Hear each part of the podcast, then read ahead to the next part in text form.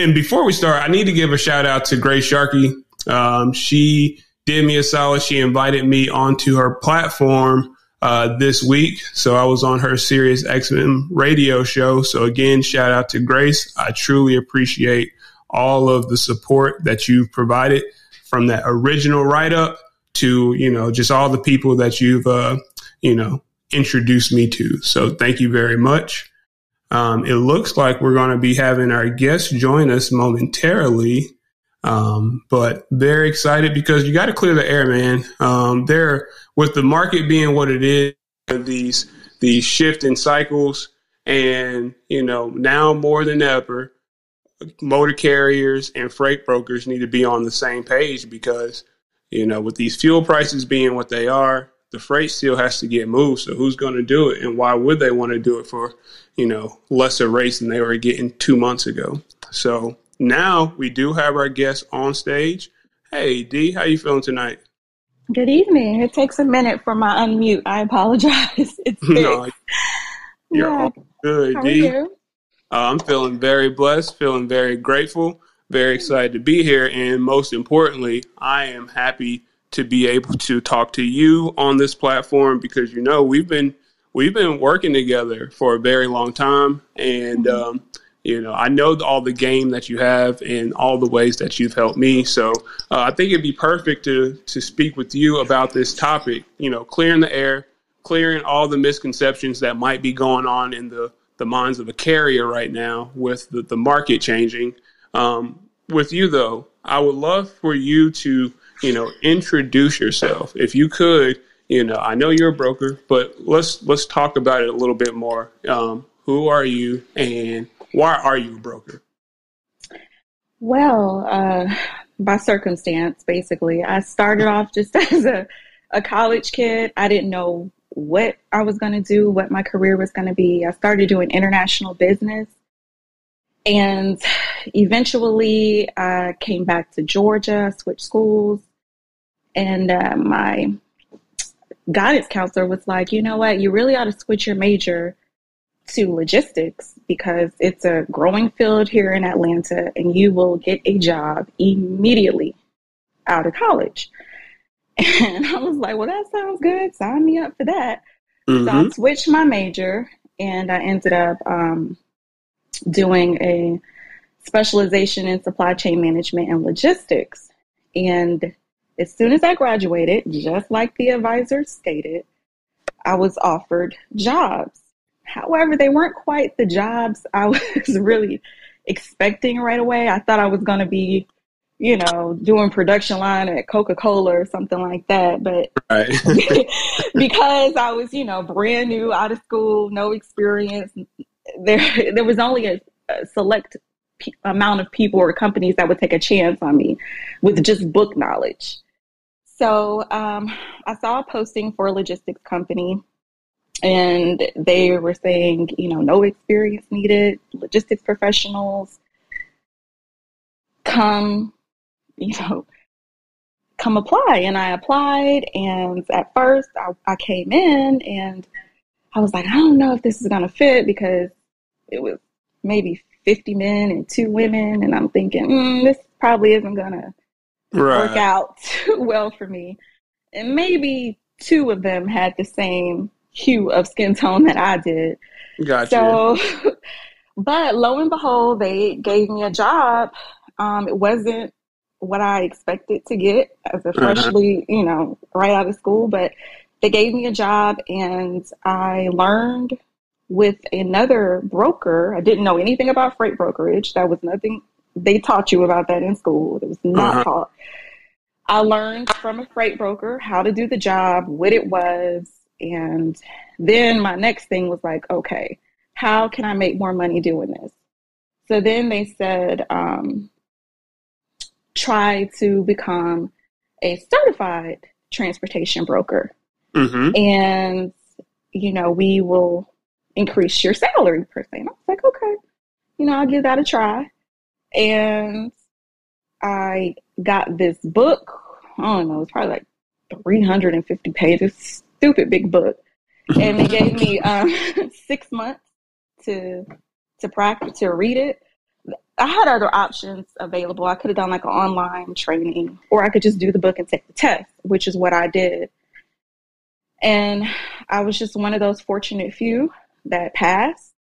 Mm-hmm. And lucky for me, my company at the time that I was working for said, okay, we'll pay the upfront cost, but if you fail the test, you have to pay the company back the money. I was fortunate that I passed and I didn't have to pay the company back the money. So long story short, I just kind of fell into brokering. But as I started doing it more, I started seeing different personalities. Uh-huh. And as I learned more about what is ethical or what is not ethical, and I saw different people, and, you know, I started to see, you know, there are some people, just like any business, you know, there are some people that are not good characters and not working in good faith. So I just said, you know what, I'm going to make it a point to try to do this the right way. You know? I hear you. So, mm-hmm. All right. So you out of college, you were able mm-hmm. to capitalize to get a supply chain job. It wasn't necessarily a broker per se, but you were close enough with a colleague so that they were able to teach you the ropes on how to become a freight broker. And then exactly. You found out that if you became a certified freight broker, you get mm-hmm. you get a bump in pay. All right. So to you, mm-hmm. what does it mean to be a TIA certified freight broker? Like versus just somebody just starting their own agency, brand new, fresh to game. Yeah. It is a lot of information. Okay. A lot of also legal stuff in there that, you know, they don't teach you on the job. For instance, you know, trying to pressure a driver to do a next day run on something that's 800 miles, you know, legally you're not supposed to do that. But, you know, if you don't have that experience or that knowledge, you wouldn't know that. True. So it's really just more in-depth knowledge than what you learn just working as a broker. It's just, I would say more book knowledge, but it is more applicable than what you would learn in college. You know? That definitely makes sense. And yeah. With this day and age, brokers better watch out because per Freightways, motor carriers are submitting way more citations and reports against mm-hmm. freight brokers for mm-hmm. requiring them to do those type of illegal runs. So, yeah. If and there's a legal responsibility there, too. Right. You know, if you do something and something happens and you encourage that driver to do that, you could be held legally responsible. Right. So, everybody involved, including a freight dispatcher. So, you know, apparently that was one of the things that came out when we had one of the insurance agencies up here that, you know, although a dispatcher might feel as though they are not responsible if something like that does happen, you know, accepting of a load that's going to deliver way before it would be legally capable of delivering. And somebody is, you know, in a compromising position, an accident, something, depending on who the lawyer is, they can come after everybody involved in that. So that's cool. You know what I mean? Just the fact that you have that advanced knowledge that lets you know the type of things that are okay versus, you know, frowned upon, essentially. Right. Yes, ma'am. Okay. So you became a freight broker, and how long have you been brokering so far? About 15 years. 15 magical years or hard years? Hard years. Okay. I'm not mad at you. Yes. Yeah, I'm not mad at you. Okay. So that means that if you've been in the industry and you've been brokering for 15 plus years, that means that you do have a good understanding of the relationship, the dynamic between a carrier and a broker. And, you know, let me just ask this just to get it out of the way. You know, what are the benefits of a carrier going directly, you know, utilizing the services of a freight broker versus going directly to the carrier, directly to the customer and or shipper. Like, what would be that benefit of them saying, you know what, I do want to work with Dee because she does what? Okay. Well, for one, payment. It's a lot easier and faster to get paid through a broker than a customer. Sometimes they take 90 to 180 days to get paid. And working with drivers, they want money quickly. The paperwork to facilitate these shipments, sometimes these shippers, they don't know about BOL. Sometimes they don't produce them. We have to make those shipments. They want updates, tracking, open line of communication. Some drivers are willing to do that. Some drivers are not. They're not required to have additional insurance in case something goes wrong. Like, there could be, for instance, the shipper doesn't necessarily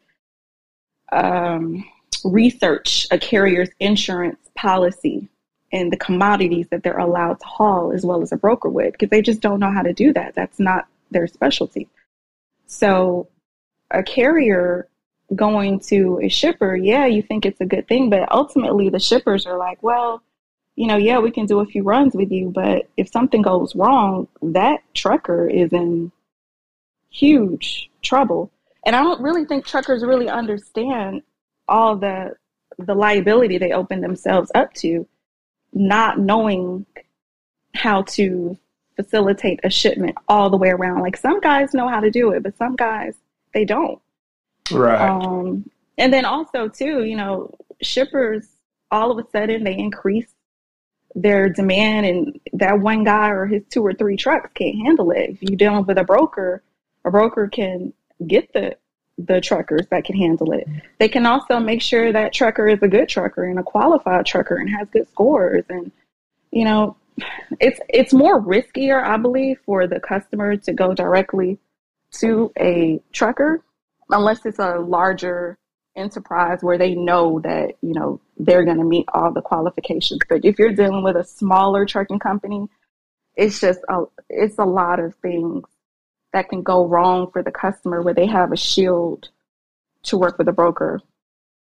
Oh, okay. No, I feel you. So you just gave us both sides. I didn't even ask for that. Mm-hmm. You gave us the benefits of the carrier working with a broker, mm-hmm. as well as a customer going directly to mm-hmm. a broker versus to a carrier. So thank you for that. So, when you mentioned just the kind of like the safety net of a carrier, a shipper would have by going through a broker, just because of, maybe the capabilities or even the business acumen of mm-hmm. a small carrier. What are some of the things that you would say would make a solid carrier? One that you would actually, the ones that you send your loads to first these days, you know what I mean? So like, what makes those a solid carrier versus what makes a carrier unattractive? Okay, so are we speaking is unbrokering out freight to someone? Yeah, okay. That's your normal bag, so let's talk about that. Okay. The first thing that makes you attractive is an old MC number. Right, because dispatching these new authorities, man, you get rejected left and right, Yeah, the old MC number is attractive. Established history, even better. If, we have a relationship and worked with you before, we kind of know how you work. No offense, Jory, you run a great dispatching service. You're always a joy. One of my favorites to work with. But just broadly speaking, a lot of brokers don't really like to work with dispatch services. That's true. I think I'm doing my job to change that perception, but go ahead. Yeah. I digress. Yeah. Let's see. Driver transparency. If we're giving the driver's information right off the bat, name, truck, trailer, cell, then we're not, you know, we're feeling more confident you actually have a driver that we can talk to instead of, right. instead of you're trying to figure it out as you go. I mentioned this kind of a little bit earlier, but a mid-size carrier is ideal. You know, I'm not one too small, not one too big, but mid-size carrier with more than one driver and more than 2 or 3 trucks. Your origin state makes a big difference in terms of fraud, because as brokers now, we have to look out for fraud. What? What, you ain't so. No Cali trucks on your load? Yeah. I mean, it's, you know, it doesn't really make you as attractive, especially if you have a new MC number and you're out of Cali, you know? Right. So, Cali, Texas, Florida. Oh, Texas too? Yeah, a lot of thefts out of Laredo, El Paso. Right at the border, huh? Yeah, a lot of fraud. Let's see. I talked about communication. Good CSA scores. Okay, talk about that. Break that down for me so I can understand what you're talking about. Sure. So CSA scores. A driver is rated on how they do with unsafe, when they do inspections by the DOT. Unsafe driving, out of service hours, meaning are you operating within legal hours, driver fitness, controlled substance, I think are the 4. If you're a 72 or if you're flagged, we go to truck stop. If you're flagged 72 or higher in any 3 of those categories, you're too much of a liability, so that's an out. So you want your scores to be as low as possible. Gotcha. And all of those. Oh, yeah. Sorry about that. Not to interrupt. For people, for a carrier who wants to, check out their scores, is there a way to do that for free, or do they have to have like some type of paid subscription service? I'm aware of a free service to that. That would be nice, though. I mean, they probably do need to do more to help drivers with that. You know, something where they can go check, like a credit score. You can go check it. Right. See. That should be on you. To me, that should be on the Safer Snapshot. If you're asking me, if it's that important and it's based on safety, why not? But to take it a step further, you know, help these guys figure out what they need to do to lower the scores. You know, other than just tell them. Some of these guys get them up high and they don't really know how to get them back down, so they burn their MC and they start all over again, you know, just okay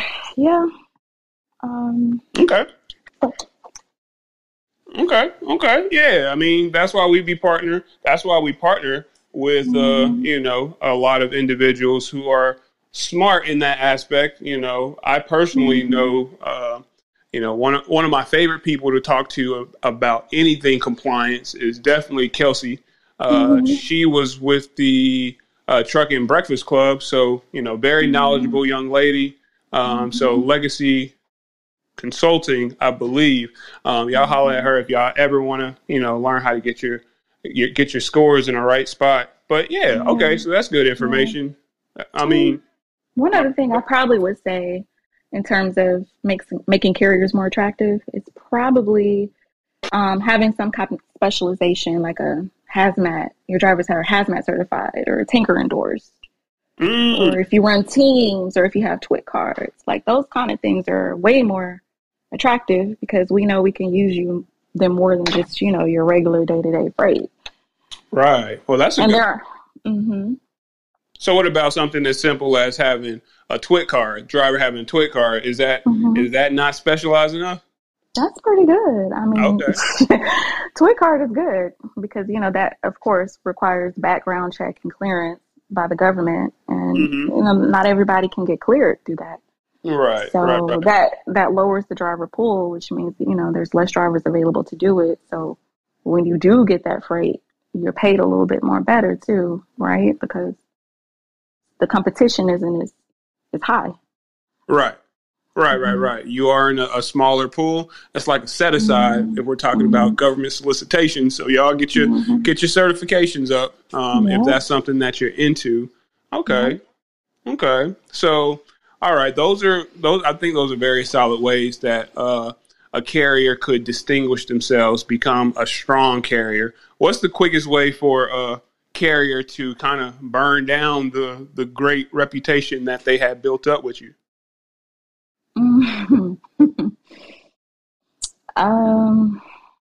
Unprofessionalism, going to, as a carrier, you kind of represent the broker. So when you go to our shippers and receivers, if you're there, acting up, cursing out the people, you're not loading me fast enough, or, that will get you on a status where it's like, I don't know if we want to work with this person anymore. Let's see, back solicitation. Well, that's a problem. That's a problem. Mm-hmm. Yeah, that was, I think I told you recently, I got back solicited by somebody I think we both know. And he thought that he would be better suited to deal directly with the customer than the broker going to the customer. And he found out that he couldn't quite service everything that the customer needed. So they essentially came back to us and said, can you help us? We're sorry. We booked with one of your drivers direct and it's not working out. Right. Well, let me ask you, have you tendered any loads over to that driver since you found out they back solicited? No, sir. From what I understand, that MC is no longer active. So he's probably going to be starting up again soon with something new. Oh, dang. And more than likely, he'll probably try it again. Well, I hate to hear that. You got to get those business practices to a stronger, point. Mm-hmm. Okay. All right. So back solicitation, that's a huge one. Stolen loads. Stolen loads? Yeah, stolen loads. If a carrier has a history of stolen loads, which means that they're not always doing their due diligence, right? If you're allowing your drivers and your equipment to sit at a Walmart or a truck stop unsecured and the freight gets stolen, that kind of comes back on the carrier to some degree, because it's like, were you doing everything you could have done to kind of, keep that freight safe? Right. So, that is another thing that could get you burned. Right. Let's see. Double brokering. That's a huge one. Double brokering. Oh, so many people try it. You book a load with me and then I see it posted on the boards and you're trying to cover it just like I'm trying to cover it. And we do not have a co-broker agreement. That's unauthorized rebrokering of freight. That means our customer did not select you as a company to move their freight, to entrust their freight. They did not screen you. They didn't do anything, or else you would have had the freight from the get-go. They gave it to us. Right. So that is a huge no-no. And on top of that, we lose a lot of transparency and control over the shipment when someone else gets it and they give it to who knows what, because they may not screen their drivers as thoroughly as we would, as I would, maybe, So, right. So let me ask this: when you say double brokering, you legitimately mean that a brokerage is reaching out to you on a posted load that you posted, and then they are repackaging that bad boy as if it's theirs, right? Exactly. Okay. Because there's so many different, ways in which I think of double brokering. It's also, to me, when a carrier accepts a load and then they, they subcontract it out. You know what I mean? So I guess subcontracting is technical, but I do think about that as double brokering. And lastly, I think about double brokering when dispatch service. I hate to say that this happens, but whatever. We're trying to make the industry stronger, so we got to bring more awareness.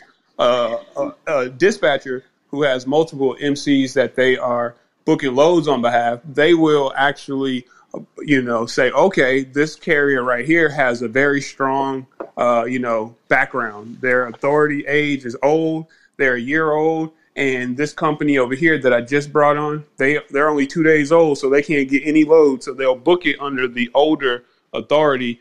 Whole time they're planning on having it run with that newer authority carrier. So, you know, that's the third way that I think of double brokering. So, you know, cool. Yeah, I can see how all of those are good ways to, you know, take you right to being, you know, getting those freight guard reports and things of that. Okay, so cool. Appreciate you mentioning that. So now we're here, right? We're trying to get some clarification on, you know, well, my ultimate goal out of this conversation is to, you know, clear the air. You know, right now the market is changing. Rates are, you know, dwindling, and carriers that might have gotten into the industry during the pandemic, so, you know, higher rates, they probably didn't think about some of those operating expenses. So they're getting squeezed now with their biggest variable cost, fuel, like skyrocketing, you know. So what's, you know, there has to be some type of give here. And I'm hoping that you, with your experience, can help us understand where, you know, the give and take can take place. So for you, I know personally that you have been on the pricing side of freight. Okay. So what does that conversation really look like when, you know, you're being told there's a freight opportunity? This is what it is. This is what it requires, the type of vehicle that it requires. Like, what's that process like, talking to them about the rates today versus what it was, let's just say 2 months ago, to say before things started to shift? So a lot of the pricing we do right now mostly is via email or EDI. And they solicit out to several brokers. So it's not a lot of conversation involved. And the key for brokerages is they want to get the freight and still be able to cover it, you know, at a profit. But to get the freight, you got to bid lower enough to get it from other broker competitors. So the customers kind of put us against each other. Now, for the bids or contracts that we were already awarded pre fuel increase, now we have gone back to those people, and the customers, they already know. You know, we say, listen, our drivers, we can't do it at this rate anymore. They're asking for more money. Those contract bids are stuff that is already awarded to us. Most of our customers have kind of worked with us in terms of increasing those rates. In turn, and it trickles down to our drivers, because those contract loads often have dedicated carriers on them, and we'll let them know. They'll say, hey, you know, Dee, fuel's gone up. And I was like, yeah, I know. I told the customer we got more money. Here's some extra money. And it works out fine. But the problem is the spot freight, right? Because you have to hit that sweet spot. You have to be low enough to get the freight from your competitors, but then you still have to move it. And that is a little harder unless it's something, you know, a different type of freight where it's like FEMA, you know, something that's emergency warranted, where they're just like, whatever, open checkbook, just get us a truck and bill us, whatever. But yeah, most of the time our customers have been pretty understanding. And also, too, our customers will put us against each other. I had one the other day that was like, you know, this broker came in at this price. Can you match them? You know? So we're like, well, you know, and if brokerages don't get freight, that's our bread and butter. So the goal is to try to get freight. And sometimes we'll say, okay, you know, we'll try it. We'll see. We'll see if we can get you a truck at this price, because sometimes we just don't know. We're like, right. It's really low. That's really low. But we'll let you know if we get something at this price. And if not, we'll tell you our next best thing. So these customers out here, or shippers, you know, they're pretty savvy too now, because that's their goal, is to try to get their product moved for as low as possible, which is why they go to brokers, right? You know, and they have us bidding against each other, and in some instances, seeing what the other is bidding. So it's just a bidding war, right? Okay.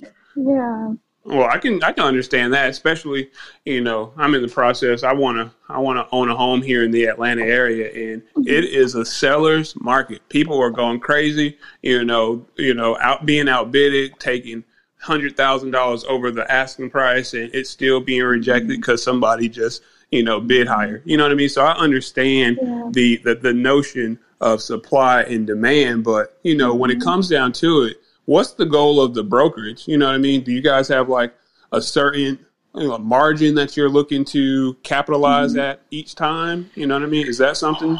Well, I just want to back up a little bit. It depends on the brokerage. You know, some brokerages are startups. They don't have a lot of freight. So how they do their stuff is going to be a little bit differently.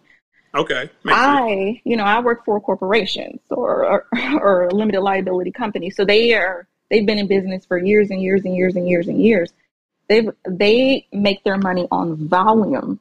Okay. So we can move our freight with lower margins, meaning, you know, we're only making $25 or $50. But when you do 200 or more of those a day, that's how you make your money.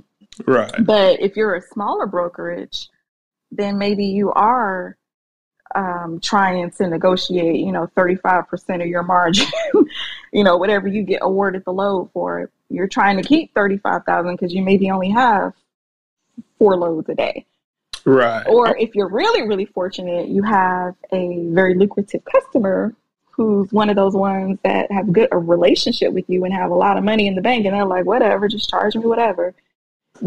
Right. I mean, I heard the riches are in the niches, so I know many of freight brokers out here who are only going after expensive freight, only the stuff that costs top dollar, you know, to purchase, so that they know they're going to spend at least a portion of that on getting it there safely. So they do get. But I do want to note, you know, so many people in this industry are chasing after the money. You know, the more. The more they pay on their freight, there's probably more work involved. Okay. You know, for instance, you know, for a while I was shipping precious metals. Mm-hmm. There's a lot of money in that commodity. Well, a lot of money. Copper or gold? Mm-hmm. Copper. Okay. Which means that you got to do more work. You know, your drivers have to have background checks. They have to take a safety class once they get on site. They have to pass the safety test. They have to have PPE. The hair can't be long. You know, it's just so many other extra things. You know, that extra money comes with extra work. You know. Okay. No, I definitely hear that. I mean, and that's kind of what you would imagine would happen. I think today, you know, I think the same things that might have been required for those high precious or those high-value cargoes 5 years ago is the norm for every single delivery today. You know what I mean? Like, every customer wants transparency 24/7 while the freight is in the hands of the broker and or carrier. So I think technology at least helps some stuff. So if anybody's listening, I would say go after that higher-paying situation if you had the option. But let me ask this, because – all right, you said that 10, 12, maybe whatever percentage is, you know, solid for if you're going on volume. So this is kind of like where I am in the industry as a dispatch company owner.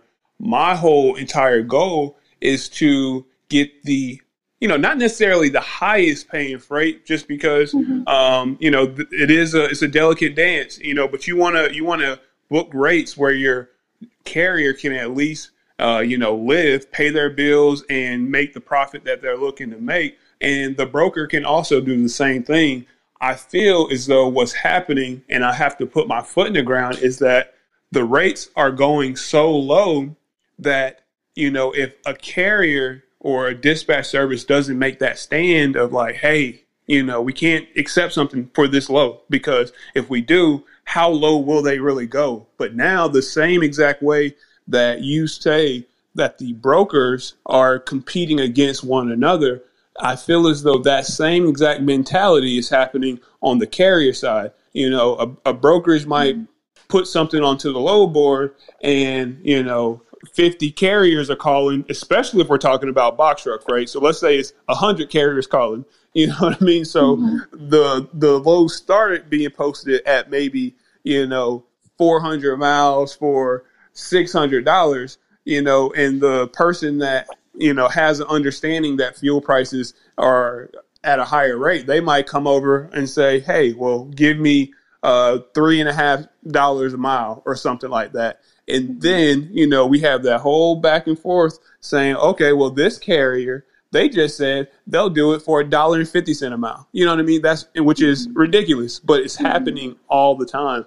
Do you feel like a brokerage has some type of responsibility in there to say, 12%, I got that, but this carrier accepting it for $1.50 over here, that takes my margin over to, 40%. Do you feel like there's some type of, ethics or morals or some type of like, something, to make sure that everybody is winning versus one team, one party? That's a tricky question because. True. That's rate got you on the stage? Yeah. What rate is not winning to you is winning to someone else. True. So, like a backhaul or something. Yeah. So we don't really, intervene too much per se. We don't change the rates to increase the margin for box. I don't really. I don't know what other brokers do, but the thing about box trucks, the problem is right now is that you're kind of like in that bidding war that I described. There's so many box trucks out there and everybody wants the same load and they'll underbid you. Like, oh man, wait, there's been so many calls I've taken where a guy will be like, oh man, I missed the load. What you cover it for? And I'll say it and he goes, man, I would have took it for, $100 right. cheaper, Oh, see. So it's kind of like, it's nothing that we're doing. Right. I hear you. The box truck operators are kind of bidding against each other, and so we let it do what it do. Right. Okay. I understand. I definitely understand there. I guess me as a the type of person I am, when I am privy to how much a carrier did accept it for, and I'm actually propositioned to say, will you take this for $50 less? I'm like, no, go ahead. If you already booked it with that person, go ahead, because I just know how much it sucks for me to think that I've already figured out a solution for one of my carriers just for the broker to come back and, give me some type of excuse as to why it's not going on now. So, that's just a personal thing for me, but I know what you're saying is true. You know what I mean? Like it happens every single day. I want to say this though, real quick. Just, I know but when we have box truck freight, just like I explained to you, we just get so inundated with calls. We don't want to post it. We don't want to deal with it. It's best for us just to call some people that we regularly deal with and say, hey, we have this load available. Are you interested? Mm-hmm. In the interest of saving us time and effort from taking 50 calls on the same load and we're not able to do anything else but answer calls, sometimes we will just, that's why we call our core people before we post it up. And sometimes if we're able to pay more, we will, because we just don't want to spend the time to filter all those calls. And I would say probably 80% of people who call on box truck freight are not set up. They're not even eligible to be set up. So, it's not even worth, it's not worth the trouble. So like what we talked about, core carriers and what makes you attractive and building relationships and knowing how people service. For instance, like I said, you're great at your service and you're great at updates and booking trucks and keeping me posted. So we call people like you who do an excellent job. And if we're able to pay more, we will, because we just don't want to deal with trying to get a new carrier set up and hoping that driver's going to answer the phone and hoping they're going to be where they're supposed to be. And, I got to babysit them all day. I don't have time to babysit, and I just want to turn it over to someone I know that's going to do a great job. Yes, ma'am. And let it run, you know. Okay. So, yeah. Okay. But yeah, box truck freight is tricky, and I would say that the only thing really right now that you could do to command more money would be to diversify. You know, box truck hazmat, box truck reefer. You know, something. Yeah, true. Distinguish you from the other. You know, people now are. The last two claims we've had have been from box truck operators renting Penske trucks. One flipped and the other one got stuck in a ditch. And I mean, it's just so crazy. So I would definitely, you know, diversify yourself, because now anybody and everybody is trying to operate a box truck. They don't even have a box truck. They're renting box trucks. Yeah, very saturated. But I ain't gonna lie though, I do have my top carrier. My top carrier is a box truck carrier right now, and she puts other folks to shame. I'm not even gonna lie to you. I'm talking about she renting her truck. You know what I mean? So like, some people are out here, you know, to do it the right way. And, you know what I mean? Very knowledgeable, and you know they're very professional about. I agree. Company, yeah, but I can see how with the market being saturated, you know, and you know all these new folks just jumping in, maybe not having the the ancillary knowledge about. Yeah, and I didn't mean to sound so pessimistic, because I have run across some really excellent new setup box truck carriers that did everything perfectly. Okay. Yeah, so. Okay. I just had to, you know, make sure I was sticking up for my folks that were trucks out here. You know, but it's no worries. But look, so do you still do like, do you still do stuff out of the, that goes cross border? And if so, like, if somebody wanted to do that type of stuff, do you have like a kind of like a breakdown, maybe a rundown of how to? And if not, it's cool. You know, I just know that you were doing that at one point in your career. Mm-hmm. So most of the cross-border shipments I did at one point were going into Canada. Uh-huh. But as you all know, recently they had this whole truckers thing that slowed down the Canadian movement. It's just now starting to move again. Uh-huh. And yes, actually, I think I moved one just last week. But really, what a carrier would need to do is, I'm going to start with Canada, because every cross border is, you know, is different. Okay. The carrier would need to have it on their authority where they can go to Canada for one. The customer that gives us the freight will assign a customs broker to the freight. Mm-hmm. The customs broker is responsible for, you know, clearing the goods. The driver would get the shipment, get the BOL, and contact the customs broker. That customs broker will process the BOL and the CCI. I think it's like Canadian Commercial Invoice, I believe is what it stands for. And the customs broker will clear the crossing for the driver. And, you know, there are a lot of changes lately. You know, you have to have vaccine cards. And most of the Canadian U.S. to Canada, Canada to U.S. carriers already have most of their drivers already vaccinated with vaccine cards. They already have the number. There's a number that Canada issues to allow them to do cross-border shipments. Mm. So, but yeah, we're still doing those. They're running smoothly. The biggest thing you have to be aware of is that Canada operates on different holidays than the U.S. So we have had some growing pains at one point learning that that's a holiday in Canada. Your freight's not going to be accepted. Sometimes, every once in a while, our driver is held up at the border, but it's usually just like a typo thing. Usually with the provinces, the codes, you know, it's a lot different than the U.S. And if the driver makes a typo, filling out the paperwork, and the custom broker process it and it gets shot back, that would be the only delay a driver would experience. And the best part is they don't come to us and whine about it. They deal directly with the customs broker and get it taken care of and cross the freight.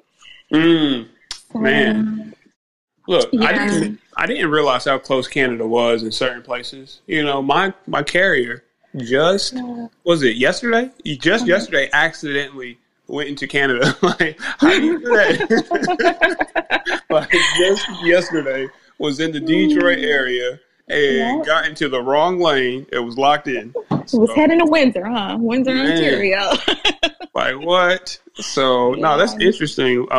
But do you feel like it's more lucrative to be able to have that type of stuff? Is that the type of set-aside credentials that you're saying? Yeah. Mm-hmm. Yes. Anything you do that pulls you out of your average move, yes. And they have to do some extra stuff to be able to do cross-border shipments, but it is lucrative, you know. Right. It's definitely lucrative. Now, Mexico is kind of a different animal. I've never personally been responsible for moving or the Mexican freight because, for one, I'm not bilingual. And a lot of the people that move the Mexican freight, they like to speak Spanish, so it's a little bit it's a little bit different to do when you don't speak the native language. But but you don't run into that with French in Canada? No. Mm-mm. Okay. I haven't run into that with Canada. Okay. But definitely with Mexico, and even getting it to its final destination is a little bit more cumbersome in Mexico because it gets held at the U.S.-Mexican border and inspected, and then like a freight forwarder will have to pick it up and take it to its final destination. Where in Canada, you know, you can kind of, the driver that crosses can take it direct.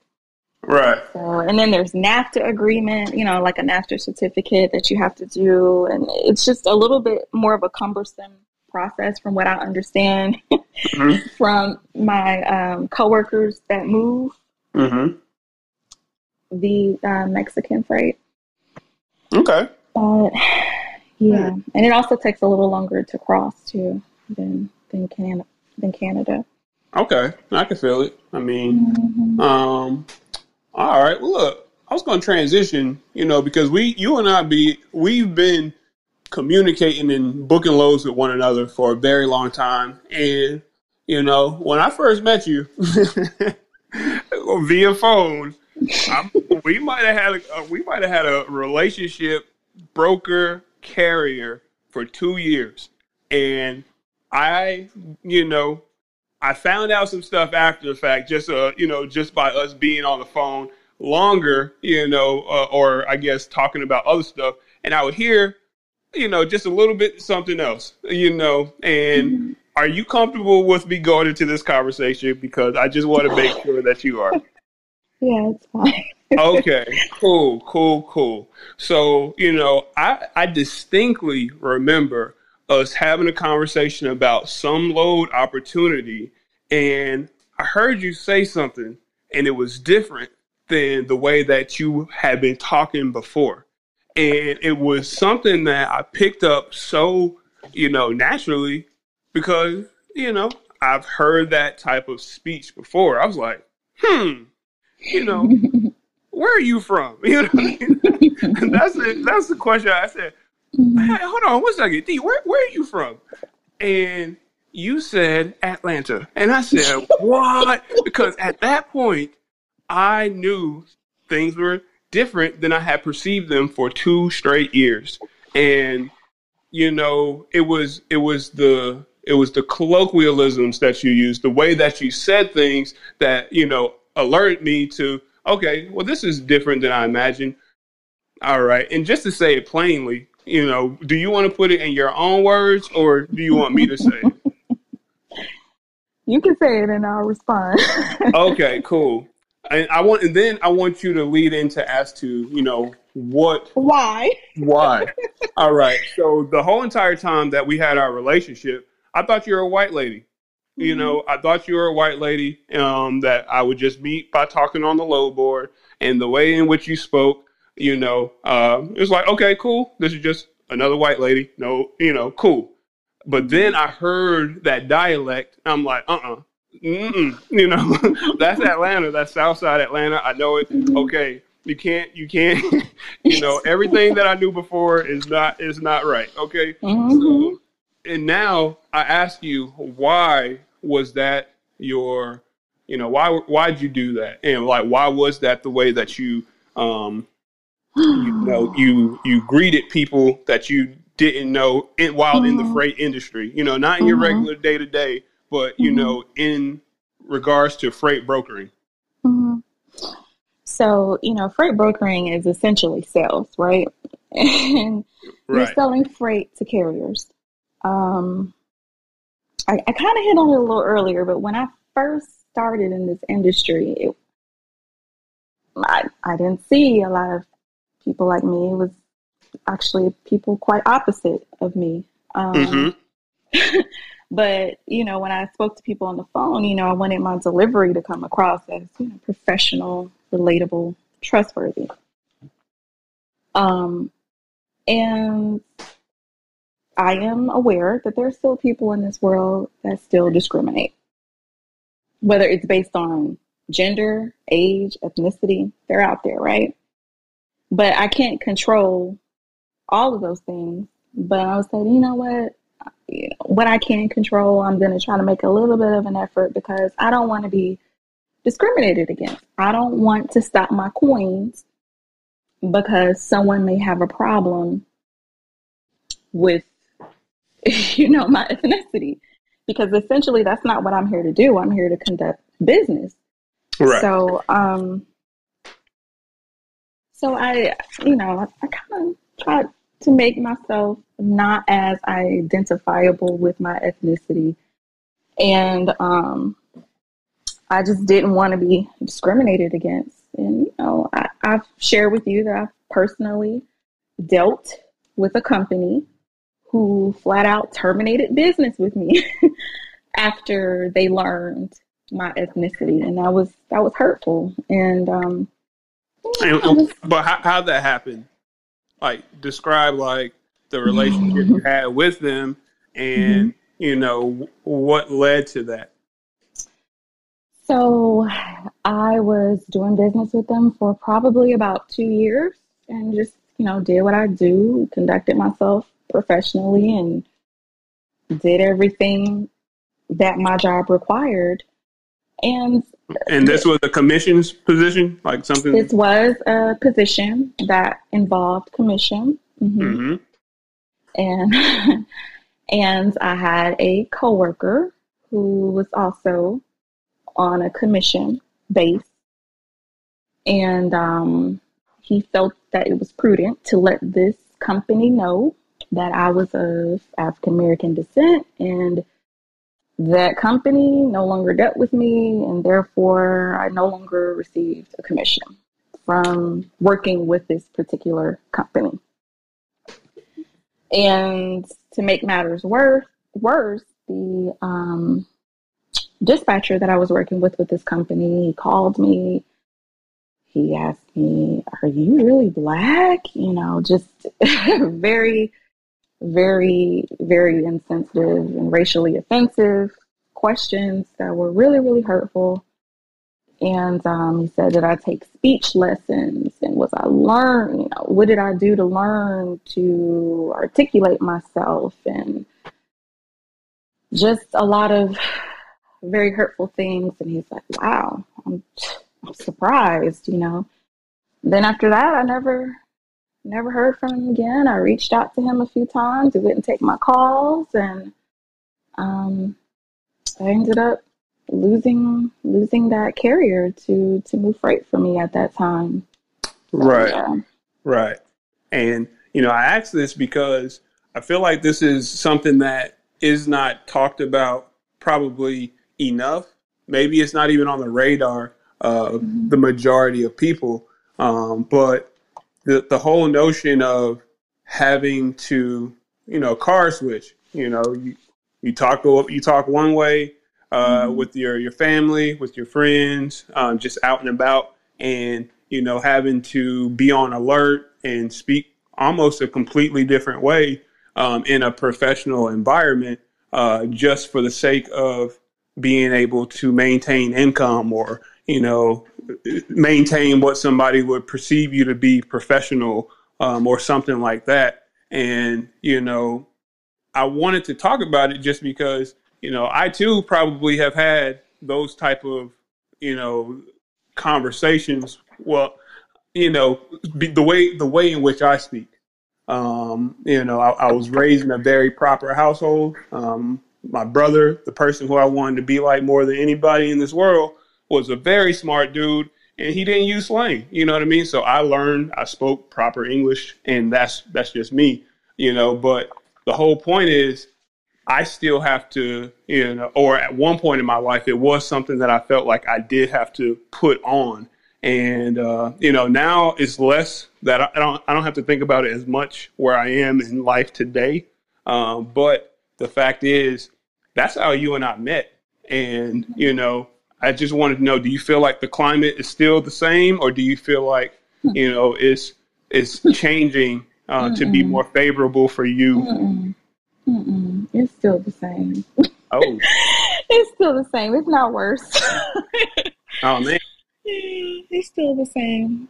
It's still the same. Okay. So, I mean, is there anything that you feel as though you and I can do just, you know, by talking here on this platform that could help change that? Or do you feel as though it's you know, it's going to take some help from more people? You know, I think these people that discriminate, you know, they are who they are, and they're going to do it regardless. For people like me, you know, that was a choice that I chose to make, was to try to not make it as identifiable, my ethnicity. But some people may not choose to make that choice. That's a personal decision. You know, some people may feel like, no, I'm gonna be me, you know, regardless. So, but at the time, you know, I was ambitious. I was driven.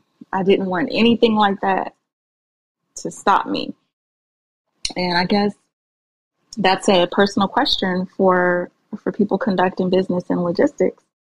If you want to do that, some people may say, well, hey, if they can't accept who I am and what I am, I don't want to do business with them anyway. So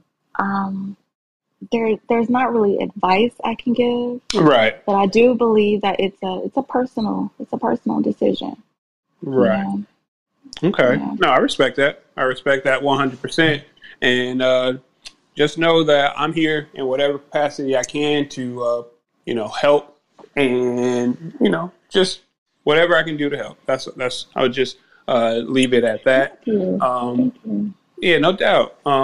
So at the end of the day, I did want to just say thank you. Thank you for joining us on stage. Were there any questions from the audience? Because we have been on for about an hour now, and we definitely want to respect Dee's time. So if there were any questions, please go ahead and raise your hand. We'll leave that open for about 30 seconds. But at the end of the day, like I was saying, we've been working together so long. It's a pleasure to finally be able to have you on the Transportation and Logistics Clubhouse and highlight you for all the skills that you have. We've been booking freight for forever, and you're definitely one of those folks that I know if I have a question, I can definitely get it answered. You know, just by giving you a quick call or a quick text. So you've definitely been a resource for me. So just want to say thank you. For you guys who don't know, Dee is very, very humble. So she's not going to say that she's also consulting. But if you are interested, I would say just click on her image and you will see her information. She does have her email address. And just so I can say it, because people are going to hear this after the fact, it is the letter D, consults1020@gmail.com. So holla at her. Okay. So I did get a question. Does she mentor? I don't know. Dee, do you mentor or do you consult? Yes. Or both? Yes, I can mentor. That's fine. Mm-hmm. Okay. Well, I definitely feel like you would want to just go ahead and message her, because it seems like she'd be open. Okay. So that's that right there is that. So at the end of we got one speaker. Oh, I hadn't seen this little lady in forever. Man, I pray that grandbaby having a ball over there, because when I see your Instagram page, that's all I see is your grandbaby. What's up, Chrissy? Hey, Chrissy. Hey, y'all. Hey, everybody. Hey. Dee, I just wanted to say, like, I'm just so proud of you. You've done amazing.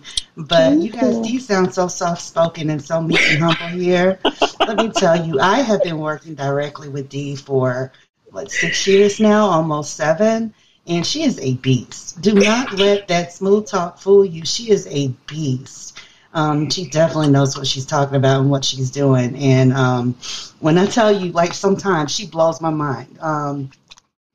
We work very closely together, and she helps me with some of my stuff, and she just blows my mind. And that's all. I just wanted to come up here and give you your flowers, Dee. And hey, Jory, it has been forever. We do need to catch up. The grandbaby is amazing.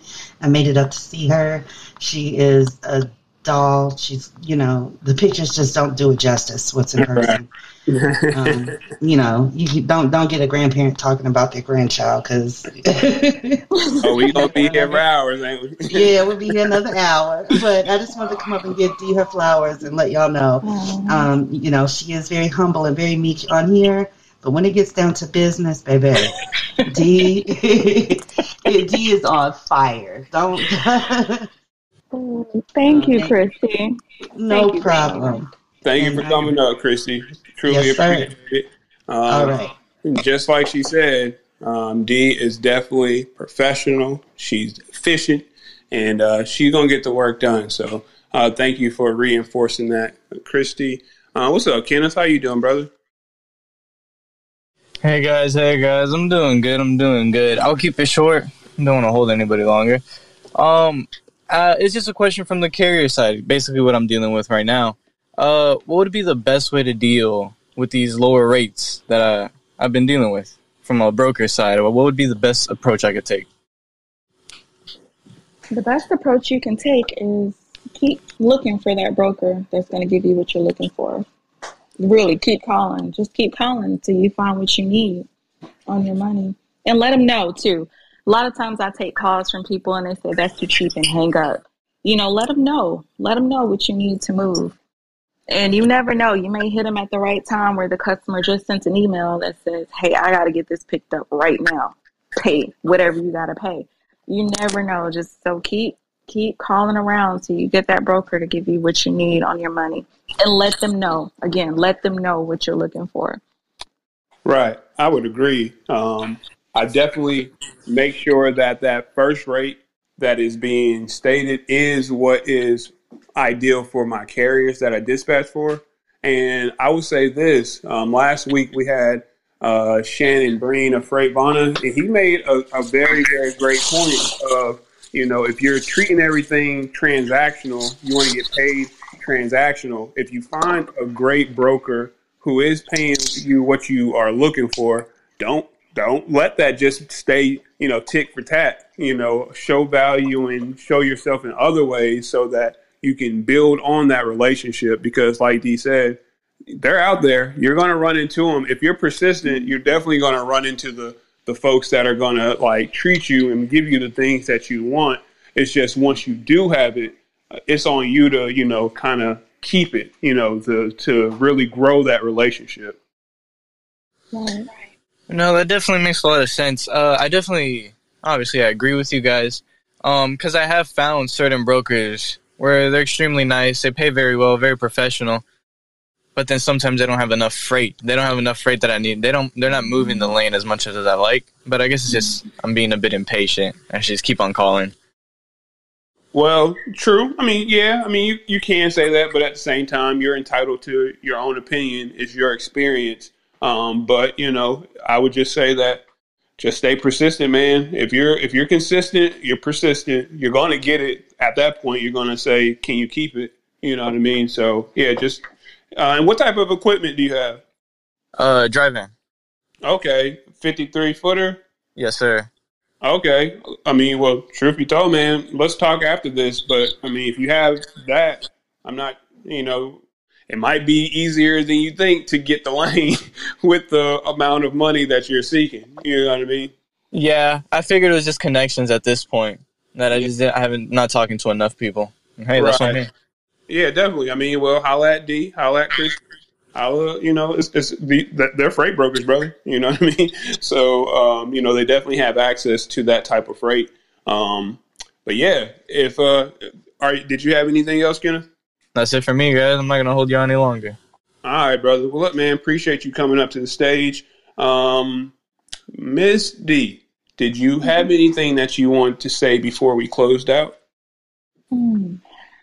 Yes, actually, I do. I kind of vent to Chrissy about this sometimes. Okay. I just want to stress people that are new to this industry, please, please, you know, educate yourself. You know, educate yourself, please, before jumping in this, because, you know, I get calls and certain loads require certain things.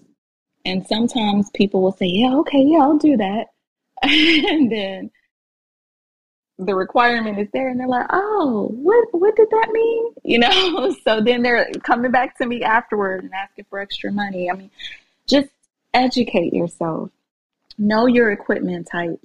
Know your terminology. I have so many people coming back to me in the middle of transits or after the transits, even detention. You know, how much are you going to pay detention? Well, can I resolve the issue for you? Can I get your driver offloaded first? What dock is your driver in? Like, they're not even giving me information to get the driver offloaded. They're focused on, you know, how much are you going to pay me? Just get educated. And when you're calling on freight and you're getting the descriptions of the freight, know the terminology. Know what an air ride is. Know what an E-track trailer is. Know this stuff, because you're accepting freight and you're moving it, and then you're surprised in the middle of the transit, and then it becomes an issue that I have to resolve. Know what tailgating is. Yeah, that's what I want to say. Thank you, Chrissy. Exactly. Well, tell them. That's one of the biggest issues. You know, I just have a lot of issues that I have to deal with during the day, and it's because people are jumping in this and they don't know, you know, they don't know what they're doing. And I know everybody has to learn. I'm not, you know, making any judgments on that. I want you to learn, but, you know, please don't sign a rate con and commit yourself to do things with terminology you don't even know what it means. And then when you find out, it's a problem.